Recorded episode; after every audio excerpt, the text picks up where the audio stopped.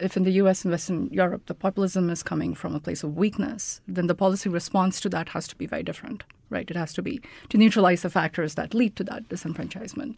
And for civil society, it's to recognize the sources of that, right? So what can you do about automation in the US? What can you do about job loss or you know retraining for workers? How do you manage the process of cultural diversity, right, or increasing diversity? Um, whereas in developing countries, it's a very different phenomenon. It's in a way trying to strengthen institutions, and civil society needs to focus more on protecting institutions and strengthening them, so that you know this assertion of power doesn't undermine them. From the McCourtney Institute for Democracy in the studios of WPSU on the campus of Penn State University, I'm Michael Berkman. And I'm Chris Beem. I'm Jenna Spinelli, and welcome to Democracy Works.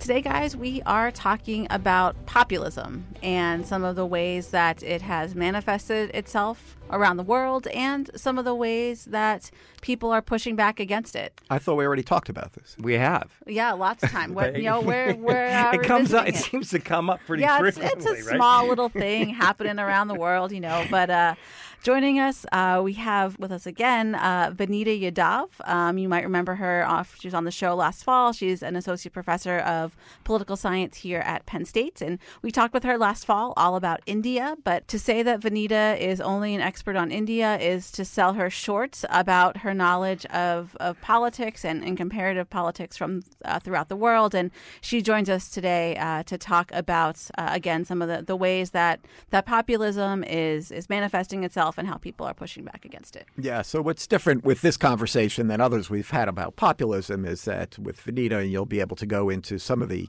reactions against populism that we're seeing in countries where populist leaders have taken hold.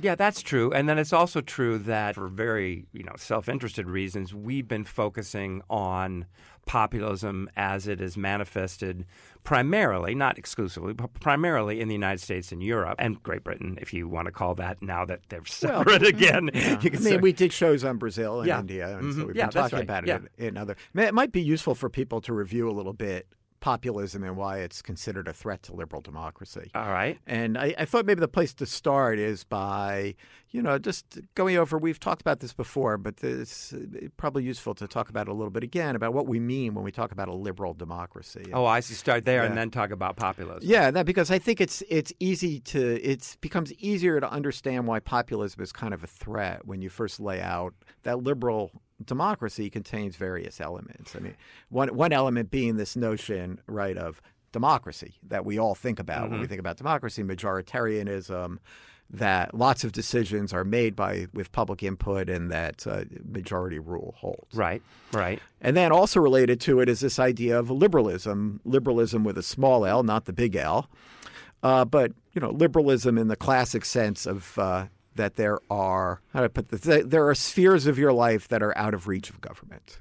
That you are free to speak, you're free to assemble, you have various freedoms. Life, liberty, and the pursuit of happiness, right? And the government is to use there. the Declaration of Independence. Right. But but if you use the uh, Constitution, you have the Bill of Rights, uh-huh. which are all a which are a series of, of constraints on government. Right, government is meant to secure these rights, not to you know make sure you have them, not take them away. Right. Yeah. Think about populism, and the reason I think that populism kind of confuses people as to why it's considered a threat to liberal democracy is that it really does emphasize the majoritarianism and the democracy end of things. I mean, it takes deeply the idea that the majority should rule, or at least that the people should rule. I mean, it differs in how it defines the people. I think you can find some of the reasons why populism is is appealing to people in some of those features you just mentioned, right? So, so when you talk about the people, um, it is one thing to talk about that as literally everybody, and it's another thing to talk about some subset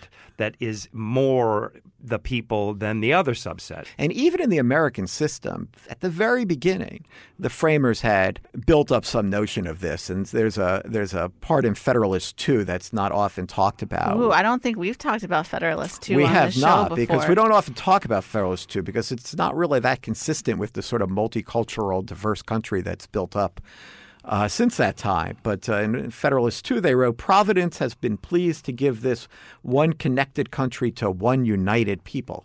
a people descended from the same ancestors, speaking the same language, professing the same religion, attached to the same principles of government, very similar in their manners and customs.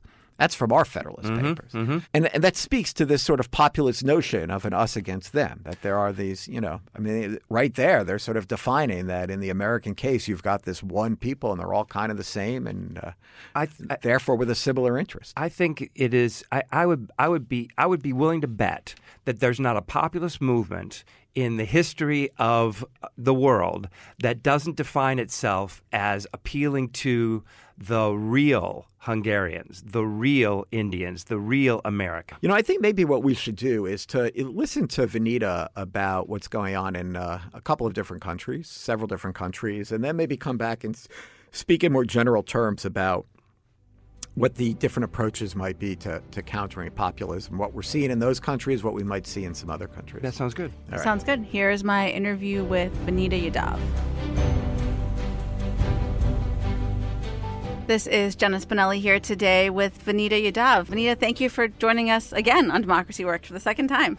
Well, thank you very much for inviting me back. So, uh, we are going to, to talk today about some of the pushback that we've been seeing around the world to to populism and some of the kind of anti-democratic forces uh, in, in in a couple of different countries, um, India, Turkey, and, and Brazil specifically. But before we get to that, you know, last time we, we had you on the show uh, back in the fall, you we talked all about the state of democracy in, in India and the, the rise of Narendra Modi and his uh, BJP party. I would certainly encourage listeners to go back and check that episode out. But for folks who haven't, can you just quickly uh, remind us of what the, the BJP is and, and why it is perceived as a threat to liberal democracy in, in India? Sure. So the BJP or the Bharatiya Janata Party is a religious party. It is nationalist.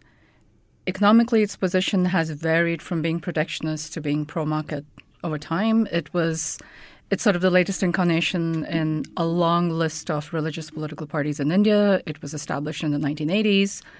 And then starting in the 1990s, it has started forming governments in India. And uh, they just did something unusual, which is they won their first back-to-back elections uh, this earlier this earlier last year in May 2019. And uh, the reason that they have they are being perceived as a very serious threat to liberal democracy uh, in India is because they have an agenda which does not endorse liberal values when it comes to civil liberties, including, for example, freedom of speech, treatment of religious minorities, treatment of women, uh, f- freedom of religion. And they have increasingly pursued this agenda um, uh, through government institutions, through government policies, by using government funding. And since their victory last year, this sort of trend has become more and more pronounced. And uh, the last time we spoke, I think the, there were protests were just beginning to start, which were pushing back against their latest policy, which is sort of the sophisticated effort to try and strip as many Muslim citizens of their citizenship, or at least lay the groundwork so this that this could be an ongoing process uh, for the next few decades. And, and so, as you um, started to mention, now we are seeing we're seeing protests in the in the in the country. It seems like they've maybe started uh, toward toward the end of last year, and have certainly continued now into the new year. Um, can you tell us about? Who's coming out into the streets? What's motivating them? What are they? What do they see themselves as as fighting for? So, so the BJP basically has is trying this two-step process where they basically said, let's create a Citizenship Amendment Act, and this would basically allow illegal immigrants who have been in India from neighboring countries like Afghanistan, Pakistan, Bangladesh, who are not Muslims, to apply for citizenship. And Muslim refugees or illegal immigrants who are Muslims basically would not be eligible for this. And the then president of the BJP, now Home Minister of the uh, of the government of India, and various other ministers spoke at public rallies, basically saying this was step one, and uh, you know step two would be requiring people to show their citizenship in order to be part of this database. And so they articulated at rallies this idea that this was going to complete the process of disenfranchising a lot of Muslims. And the law was passed because they have numbers on their side in the lower and the upper chamber at this point. So the law was passed and it has been ratified. So it is in effect now. What they did not expect is that there would be mobilization by non Muslim groups, that groups across the country would basically start mobilizing and coordinating, and that it wouldn't just be Muslims, it would be all segments of society, it would be, you know, again, across all regions, across all socioeconomic classes.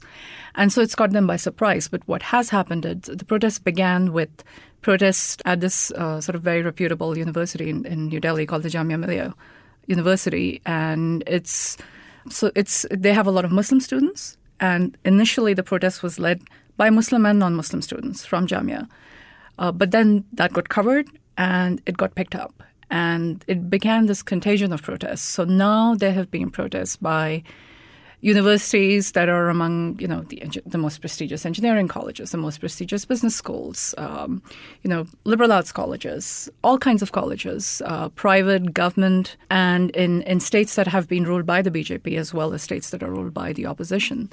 And these protests have been reinforced by a lot of citizen support. So it's not just students, you know, there are trade unions and teachers' unions and physicians and all kinds of people who are coming out, both as organizations and as individuals, uh, to support uh, sort of the this specific, you know, to oppose this specific bill, but then to oppose the agenda and to very clearly call out the BJP and say this is your agenda.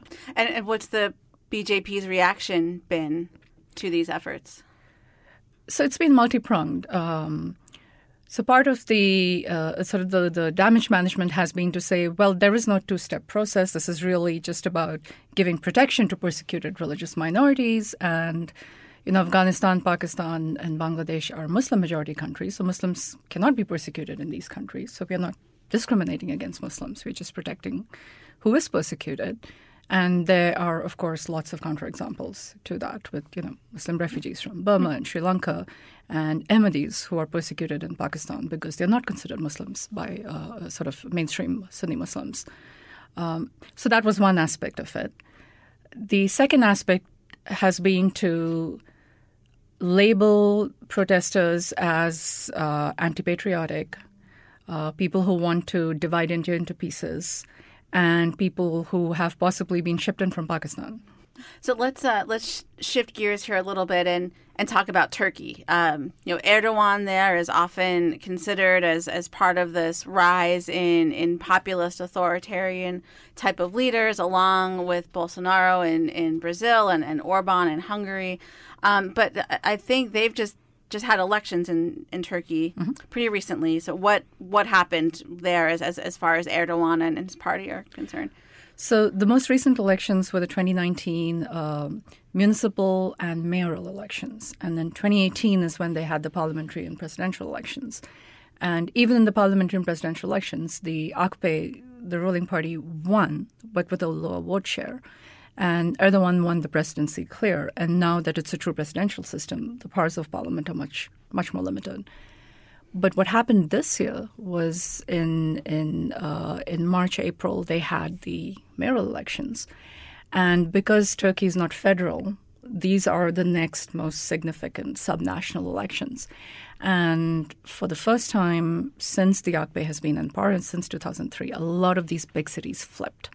And so Istanbul, of course, is the banner case. Uh, but Ankara and Antalya, which were controlled by the AKP, have shifted to the CHP, which is sort of the, the center left secular uh, party that used to be in power uh, when Turkey was a dictatorship.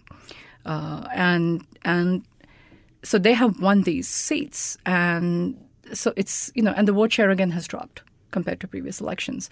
And Istanbul, of course, became a test case for whether the AKP would go full dictatorship or whether they would accept a loss. So the AKP challenged the results, the elections were redone, and in fact, the margin of victory went up. And so that has been taken as a sign that even conservative sort of supporters of the AKP, who are more moderate and who are more committed to democracy, did not like sort of this action that an electoral loss was not accepted. Uh, and the CHP actually won in, in Erdogan's own district uh, within Istanbul. So even conservative neighborhoods, in a, in a way, supported democracy, right? So it's, you know, a lot of people take that as a very positive sign. Uh, the fact that Erdogan did not challenge everything else is also taken as a positive sign. But there are deeper concerns that there might be efforts to undermine the electoral process in Turkey now because of these results. Yeah, sure. I mean, I, it, it, it strikes me that you know Erdogan is certainly going to be interested in, in keeping the power that, that he has, and you know I'm wondering these the the the seats, the, the positions that, that were picked up in, in 2019. I mean, how much how much of a, a, check can they provide on, on Erdogan and kind of his his party, the the stake in power that it still has again at that kind of federal level? So they don't really have that much power in terms of checking uh, the president. What they do have is that symbolic power, right? There is um, feasibility, the ability to demonstrate that this is possible, that you can beat the AKP, uh, even in Ankara, even in Istanbul, right? That is very, very important because this has been one of the big worries in Turkey that there really uh, is no party that has enough of a following that they can seriously challenge uh, the AKP. So that I think has been uh, that's a big influential thing that these cities can do and that these mayors can do. The third thing they can do is demonstrate governance. If they, you know, Turkey is another country that is going through an economic slump. And if you look from 2003 to 2008, Turkey was booming. It was doing really well. And after the 2008 crisis, you know, like a lot of country, other countries, it, it shrunk, but then it sort of rebounded, but then not to the same extent. And so there is there are a great deal of economic concerns about uh, you know Turkey's future, and one of the things that mayors could do is show initiative in sort of uh, managing economic issues, you know, adopting incentives that kickstart growth, and having relatively corruption-free administrations. So again, it's it's the ability to demonstrate that we are electable. If you elect us, this is how we are going to govern, right? And and that's a very powerful thing so the I think the last country we want to talk about before we try to tie all these threads together is, mm-hmm. is Brazil. Uh, we did an episode on Brazil uh, about this time last year that we'll link in in the show notes. But you know, Brazil has had this long history of kind of oscillating back and forth between democratic style of government and, and more kind of authoritarian or you know military uh, types of, of, of, ruling forces and. Um, we obviously saw Bolsonaro uh, come into power in 2018, uh, and you know we, we, we talked a lot about that the the last time. But um, what what are we what are we seeing there? Are some of these signs where people that, that are pro democracy are are coming forward? Is is that playing itself out in Brazil? So I mean, Brazil is you know again if you look at two things in Brazil, which is what has changed in its economy and Brazil is, I think, still in recession technically. So they have really not been able to recover from the prime, uh, from the subprime uh, crisis. So the economy has really been on a very clear, steady decline in Brazil. Um, corruption has been a very high-profile issue, right? And that has tainted all of the mainstream parties. And what's interesting about Bolsonaro is that unlike Modi or Erdogan, he did not have his party backing him. This is someone who hopped to a new party just to run for the presidency right? So it, it's it's substantively a very different kind of uh, regime in that sense. The other thing that's really changed in Brazil is the growth of the evangelical movement over the last 20, 30 years. So, you know, 15, 20 years ago, it was a predominantly Roman Catholic country. Today, 30% of the population is evangelical, and they are very well mobilized churches who own television and radio and you know and and have massive followings and they are very involved in politics. So there is now a set of christian parties who don't do very well. Um, so 2018 is the first time that one of them has done somewhat well. Um, but they are providing sort of a very similar kind of backbone as the rss does to the bjp so in brazil what you're seeing again is that there is an institutional backbone to Bolsonaro's party. And uh, by the way, he just formed a new party in November. So, you know, and they're allying with him as a person rather with the party. So, in that way, he's in a weaker situation, I think, uh, compared to these other leaders. And that would make it easier for other challengers. but I think a lot depends on his performance. I mean, this is very new. Unlike Erdogan or Modi, he has no economic credentials. There has been no economic boom under him. And so he really has to establish his credentials first for, I think, him to be seen as a serious threat. So now, whether his type of persona is a threat, right? Whether if it's not Bolsonaro, there could be another. That I think is more viable. That there could be, you know, a more well-established figure within uh, Brazilian politics who could come up and win uh, in the future, or could mobilize in the future with again allying with these churches. Uh, so I think Brazil is still, to me, it's still an open case. Um, but the worrisome side is that compared to India or Turkey, there is less support for democracy in Brazil, actually, if you look at public opinion surveys, right? So, um, and surprisingly, a larger sort of demand for a role for religion in, in you know, in government um, than Turkey or India, which is not what you would expect uh, a priori. So there are some, I think, more worrying long-term trends that suggest that maybe Bolsonaro, if not Bolsonaro, someone else. If the economy does well, I think some of that support could could uh, switch back, in fact, uh, to some of the other parties. But if the economy does poorly, um, it depends on whether it's going to be another Bolsonaro-like politician or whether people do switch back. But there hasn't been the same kind of pushback, and I think the support for something like that seems larger in Brazil at this point. We're we're seeing a lot of of these kind of populist movements spring up in you know even in places like Italy and, and Germany and kind of spreading throughout Europe. We've talked about you know Turkey and, and, India as two kind of bright spots, as, as, as you've described, or you know places where civil society really is starting to, to come out and try to move the needle on these things. Are there lessons that, that other countries can take from what's what's happening there about kind of the, the ways to push back against some of these populist forces? I mean, so the lesson would seem to be that civil society really is is is the force that can sort of you know try and take this challenge on. But I I think we want to be careful about transferring lessons from these countries because populism is rising, in my opinion, from very different roots. So you know, in in if you look at you know the arguments for why populism has come up in Western Europe or in the U.S., it's about you know cultural backlash and you know how economic uh, sort of grievances are reinforcing that.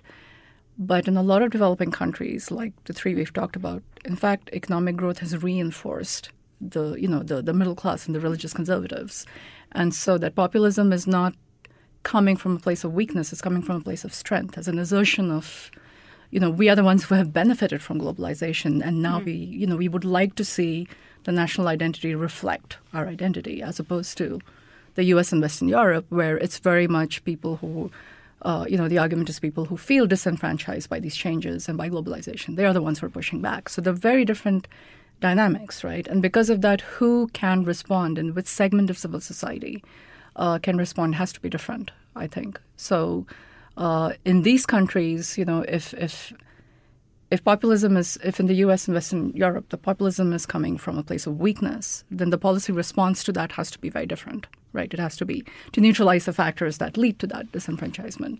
And for civil society, it's to recognize the sources of that, right? So, what can you do about automation in the US? What can you do about job loss or, you know, retraining for workers? Um, how do you, you know, sort of manage the process of cultural diversity, right, or increasing diversity. Um, whereas in developing countries, it's a very different phenomenon. It's in a way trying to strengthen institutions, and civil society needs to focus more on protecting institutions and strengthening them, so that you know this assertion of power doesn't undermine them, right? So I think the policy responses have to be different. Perhaps the actors have to be civil society in both cases, but the responses need to be very different because I think the the the problems are coming from very different places. So you, you mentioned before kind of this this difference between populism that comes from a place of weakness versus a place of of strength. Um, how does that, if at all, change how how the the kind of how these populists relate to how they perceive liberal democracy and, and everything that, that comes with it? So, I mean, it's linked to one, their capacity to make things happen, right? So, if you're coming from a place of strength, So in, in Turkey and India, for example, the religious conservative middle class has gained from globalization, has become more prosperous, right? And they have taken this money and they have uh, strengthened these religious organizations who have then fanned out into all kinds of social and economic organizations, right? So their capacity to mobilize people, their capacity to you know provide campaign finance and get out the vote uh, outfits is very different in terms of the sheer numbers and the, the wealth and the assets that are backing this, right? Whereas in the U.S., there is a lot of street power, right?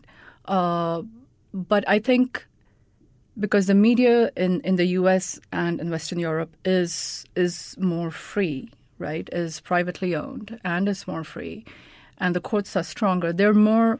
There's less space in a way uh, to uh, to use these assets, and then the population that is actually supporting these populists are not as uh, sort of asset rich as I would say the populists who are supporting, you know, the, or the citizens who are supporting populist movements uh, in the developing world. So there is a difference in capacity, and I think that difference in capacity translates into different in tactic and differences in tactics, right?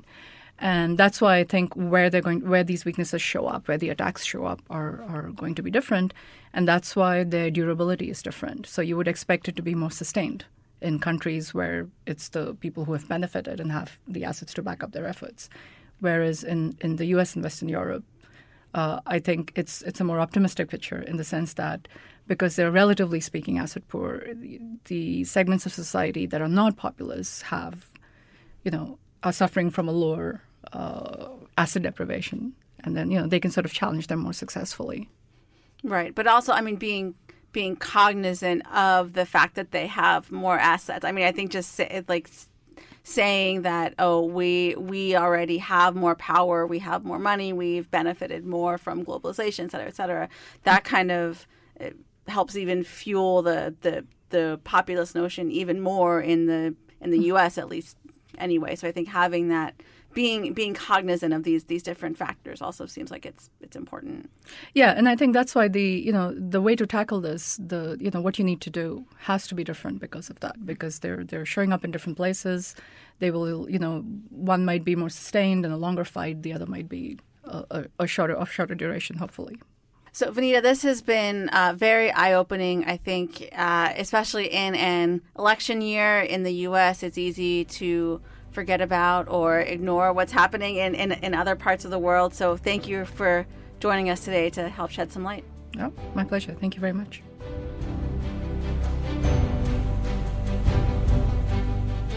So it was very, very interesting. Not surprising that Vineeta is able to speak comfortably about India as well as some other developing a countries. A lot more comfortably than either of us. Yeah, well. that's why she's an associate professor of comparative politics, exactly. and we're not. Yeah, that's yeah. right. That's right. It is. Um, it is striking um, how different this story is from the story that uh, you know that you would use to uh, describe uh, Brexit or uh, Hungary or even the United States in in some ways, and yet in some ways it's very similar, right? Right. I mean, the thing when you're looking across different countries, I mean, including the U.S. and, and some of these other countries, is that this sort of populist reaction and populist counterreaction is going to take some different forms. Uh, but there are also some common patterns. Uh, you know, I think that one thing that we're seeing, certainly in India, and I think she described this as well in uh, in Turkey, is protest and reaction to some of the some of the actions that have been taken against liberal democracy. Are we, are we talking about, um, you know, the original populist uh, movement? And so, I mean, that's very important because what's happening there is distinguishing between policy differences and threats to what people perceive as threats to the, the legitimacy of the regime by the regime I mean mean democracy. Democracy, sure. But but there are also other ways to address populism that you might uh, see as more relevant. And and Vineeta actually drew this distinction between developed and undeveloped countries. Well, but but it's still. I mean, what I found interesting, especially about India, was you know there is this kind of um, populist argument, and and it and it may appeal to economics, it may appeal to culture, but it but it argues you know this idea that you um, you resentful, unhappy person, you're the true patriot. You're the real American, real Indian, whatever. And what struck me about the protest, the way she described the protest, protests in India, was that they were appealing or they were represented by people from all walks of life, right? All classes, um, all segments of society. And so if that's true, and if and if you can have a protest that is that widespread, then you undercut the claim that we are the people, or the people who support the populists are the people. Because no, quite clearly, we are the people who are protesting are the people. And so once you undermine that claim, then then it becomes more difficult to sustain populism. Or you know, because it always references that. It always rests on the idea that there is an us and a them and the us is better. Us has a better claim to identity and to rule. Yeah, that's that's a good point about how those protests are effective. I mean, I think that in the US, uh, along with some other developed countries, which is a distinction that she was trying to draw. I think that the issue of how to how to address populism is probably somewhat different than it is in these underdeveloped, less developed countries, which is what she was trying to explain. And I mean, in these developed countries, if we take her, take what Vineeta was saying as you know reasonable characterization, I think it was that the populism is more cultural. You know, it's probably traced more to these massive changes in what the country looks like, that the country is becoming more multicultural, that it's becoming uh, it's becoming less white in and, the case of the United and States. And more secular. And yes, and more secular, that these are all sort of cultural threats. And and and these are, you know, I'm not quite sure that just these sorts of protests are the way to address those sorts of issues. You know, when Andrew Sullivan was here, he was making the point that I've seen in, in other places as well that you know Democrats, if they really want to address the rise of populism, need to start talking seriously about immigration. In, in other words, recognizing that the kind of populist claims to a sort of national sovereignty are legitimate to Right. many people. So, so that's a pretty nuanced argument as well. So your your point is that national sovereignty is uh, is the feeling that that's undermined by immigration. And w- when you say sovereignty, you're really talking about national identity, Right. a sense of of of who we are and what makes us distinctive and what we value as a people. Well, it also speaks to just how um, up for grabs or um, unsettled the world is, not just in terms of economics and immigration, but also just in terms of the rate of change culturally as well, right? Yeah, but I but I also think that we shouldn't devalue the role of economics, even if these sorts of uh, populism are culturally Totally driven. agree. Because inequality has certainly contributed to the Mm-hmm. sense that people have that others are are taking from them. Well, and others are winning, even though there's nothing legitimate about. You know, I'm I'm doing everything I should be doing. I'm playing by the rules. I'm working hard. I just want to support my family, and I'm not able to. And you, um, a, are able to, and B, you look down your nose at me, and and resentment is an incredibly powerful force. I mean, it, it, uh, it's as in terms of motivating political um, will and power. And so, yeah, you see that. I, I mean, I, you know, it, so that's um, Vineeta's talked about this, you know, position of strength from in India and some other countries, and and I'm not quite clear on, you know, there still has to be some kind of resentment. Otherwise, there's no real reason for populism. Well, I, think what Vineeta i- is offering us, and we'll probably need more of this, is that here's a, here's sort of a model of countering populism and restoring democracy potentially in some countries. There are applications that we can use for other countries, but populism is diverse, and we need to think broadly about how it can be how it's going to be responded to effectively. My my thought is that there's there is this um, bargain that's implicit in the any populist movement, and the way you address populism is by undercutting the features of that bargain. And that can mean addressing the, the, the, reasons for resentment. That can mean undermining the claim to people. Whatever it is, um, making government more efficient. Whatever it is, you have to. You cannot um, fail. You're not going to succeed unless you take the reasons for populism seriously. And that's basically what you've been saying. Yeah. Well, thanks to Vineeta for uh, yet, yet another uh, really good interview. Thanks to, to Jenna. And thanks to all of you for listening. I'm Chris Beem. I'm Michael Berkman. This has been Democracy Works.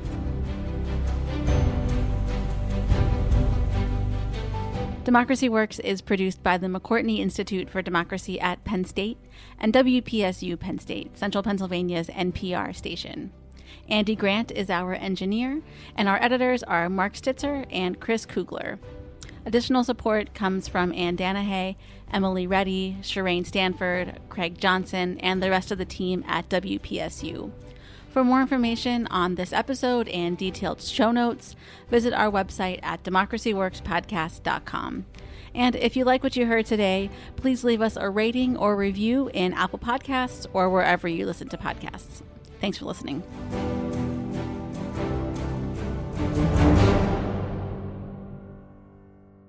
Ways and Means is an award winning narrative podcast that explores bright ideas for improving human society. Ways and Means is hosted by journalist Emily Hanford, a senior correspondent for APM Reports. In the latest season, we focus on hot topics in the 2020 elections and issues in politics and civic life, like news deserts, reparations for black Americans, and what really keeps young voters from turning up at the polls. Ways and Means is produced by Duke University's Sanford School of Public Policy. Subscribe wherever you get your podcasts or find us online at waysandmeansshow.org.